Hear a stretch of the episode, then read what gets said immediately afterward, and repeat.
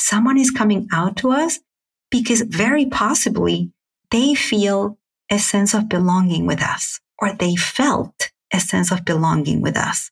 And our response can help the other person feel that they still belong, or it can generate the painful experience that to belong means they cannot be themselves with us. So when someone comes out to you, they're taking a risk with you, a risk of belonging, a risk of emotional safety. I don't like to argue, so I say nothing and fume for days. How do I set boundaries without sounding like a jerk? I hate the idea that I might accidentally offend somebody, so sometimes I'd just rather say nothing at all.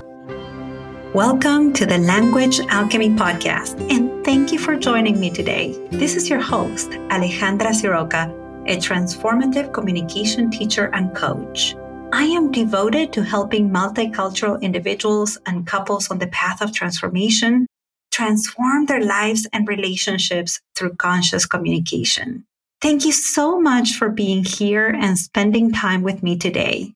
Whether this is your first Language Alchemy podcast episode or whether you've been listening to me for a while, I'm thankful you're here. Especially today, because today I have a very useful episode that can help you and people close to you feel safe, seen, and valued by you. So let's dive in.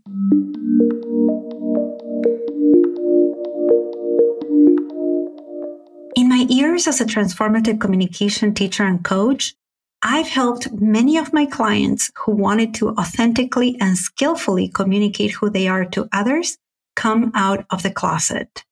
And whether you know this or not, it's very likely that there are people in your life, people you interact with, who are in the closet yes, people in your life who identify themselves as part of the LGBTQ community. So they identify themselves as lesbian, gay, bisexual, transgender, or queer. But chances are that you don't know this about them. Because sadly, there's still a lot of stigma about this. And in many countries, being openly gay, lesbian, bisexual, transgender, or queer can send people to jail or it can get you killed. But even in countries like the United States, where I live, and where we devote the whole month of June to talk about and celebrate the LGBTQ community, members of the community still face aggression, violence, and insecurity in heteronormative spaces. Most of the clients I have helped come out have experienced discrimination, aggression, intolerance, bullying, and even violence.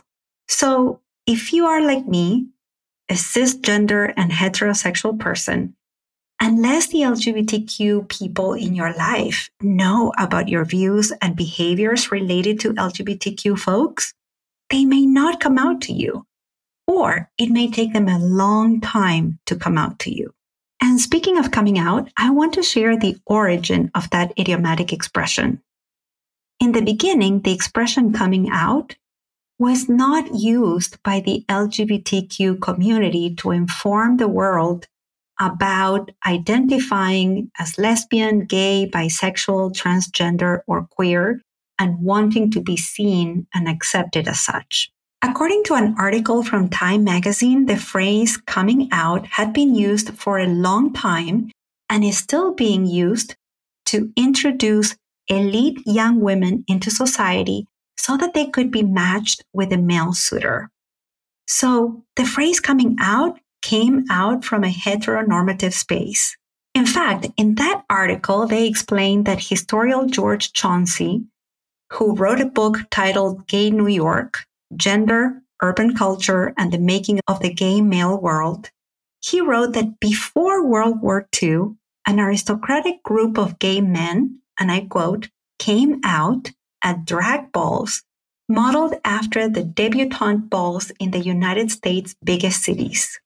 Just like in these aristocratic parties, young women were introduced to aristocratic male suitors, people in the LGBT community were coming out to other people in their own community, not to people in their families or at work.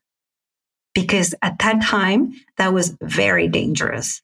It could cost them their belonging, their jobs, and even their lives. Some decades later, the term coming out became more personal and it became about coming out to the people in one's own life. But what's so interesting here about the history of the phrase coming out in the context of the LGBTQ identity, in Chauncey's views, in order to quote unquote come out, it is implied that one must have belonged to something. One must have been in something. This is important to note because when someone is coming out to us, it is because they feel they're part of something with us, that they belong to our group, to our family, our circle of friends, our community, or our relationship as friends or coworkers. With all my clients whom I had the honor of helping come out to their families, their friends, and work environments, I know that there's always been the fear of how others will respond. And that fear is very specific. The fear is basically will others accept me? Will I still belong? Or will the other reject me and therefore lose the sense, the ability, or the privilege of belonging? Is it safe to be me with you? These are the questions that my clients who came out grappled with. So when someone is coming out to us, it's important to bear all this in mind. Someone is coming out to us because very possibly they feel a sense of belonging with us or they felt a sense of belonging with us. And our response can help the other person feel that they still belong or it can generate the painful experience that to belong means they cannot be themselves with us. So when someone comes out to you, they're taking a risk with you, a risk of belonging, a risk of emotional safety. And if they feel that that risk is too big with you, then they will feel unsafe coming out how we respond when someone comes out to us is very important. And you listening to this episode right now, I know you are a compassionate, loving, and mature adult who wants to relieve the suffering for the people in your life rather than increase it. And so I have some do's and some don'ts as to how to respond when someone comes out to you. In this week's episode, I am going to share three don'ts. And in next week's episode, I am going to talk about the do's as to how to respond skillfully when someone comes out to you. Let's start with the don'ts.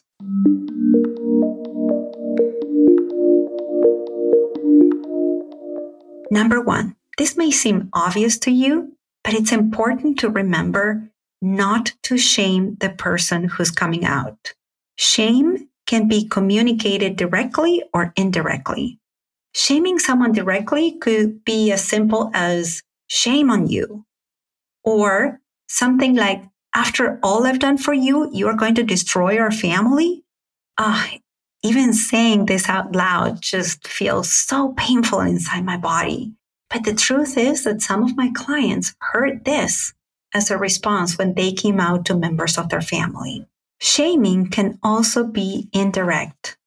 A friend of mine, whom I asked if I could share about her experience in the podcast, and she gave me permission, told me that when she came out, she decided to tell her mother first because her father grew up in a fundamentalist Christian family. It took my friend four years to gather the bravery to come out as queer to her mother. And when she did, her mother said, I don't see why you have to tell anyone about this. This response could be indirect shame, or it could be interpreted as an indirect form of shaming. So again, the first don't is do not shame the person coming out, either directly or indirectly.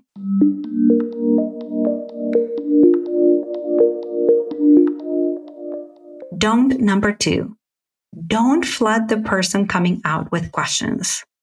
A client of mine shared that when she came out to her first boss a couple of decades ago when she was in her 20s, that boss started asking her all sorts of questions.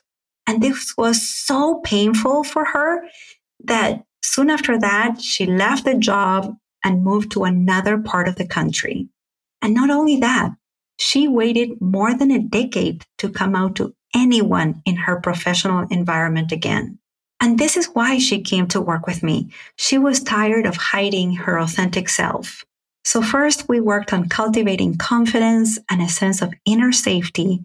And after six months of transformative communication coaching, she was able to come out in a way that felt not only confident, but also healing for her. So if someone comes out, it's natural to be curious. And if you're curious, you may ask some questions, but don't turn it into an interrogation session. So avoid asking question after question after question, such as, when did you find out? How did you find out? Do you have a crush on someone? Are you going to have any surgeries? Do you take hormones? Why didn't you tell me before? What are you going to do next? Or anything that the person coming out to you is not talking about. You heard me say before that communication depends on the context, but if there were a rule here, in this case, it would be don't ask questions about anything the other person is not addressing.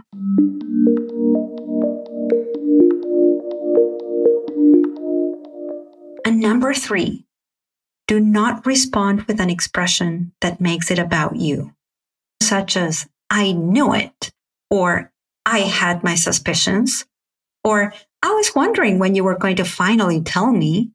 Or, wow, you had this hidden for a long time. Or, you should have told me years ago. If you say one of these responses immediately after someone comes out to you, you're doing two things. One, it's passive aggressive. And two, you are making this about you. When in fact, when someone is coming out, it is about them. It is not about you. Most likely, it's taken the person so much inner work to be able to come out to you. Even if when they are coming out, they are expressing themselves with what you perceive to be confidence and ease, do not make it about you. This is entirely about them.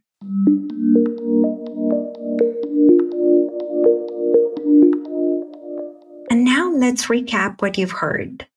In this episode, I talked to you about the history of the expression coming out. Then I shared that coming out is still something very challenging for a lot of LGBTQIA people. And so it's important to respond in a way that communicates to the person coming out that they're safe with us and they belong with us. And then I mentioned three don'ts. Number one, do not shame the person coming out. Number two, do not flood the person coming out with questions. And number three, do not respond with an expression that makes it about you. It is about them. Next week, I'm going to give you six do's as to how to respond skillfully when someone is coming out to you. I hope this episode was useful for you. And if you or someone you know would like to come out, or if you need to repair the relationship with someone who came out to you and you did not respond skillfully, I'd be honored to support you with transformative communication coaching. If you'd like my support, you can reach out to me via email. And you have my email if you get my weekly newsletters with transformative communication tools. And if not, you can go to Instagram and DM me. You can find me at Language Alchemy, one word. Or one third option is to go to my website and schedule a consultation with me. And how do you do that? Visit languagealchemy.com forward slash new client. Thank you so much for listening, and a special thanks to all my LGBTQIA plus clients, students, and allies. Until next week, and as we say in Argentina, ciao ciao. Original music by Gary LaPoe. You can find all links in the show notes at languagealchemy.com.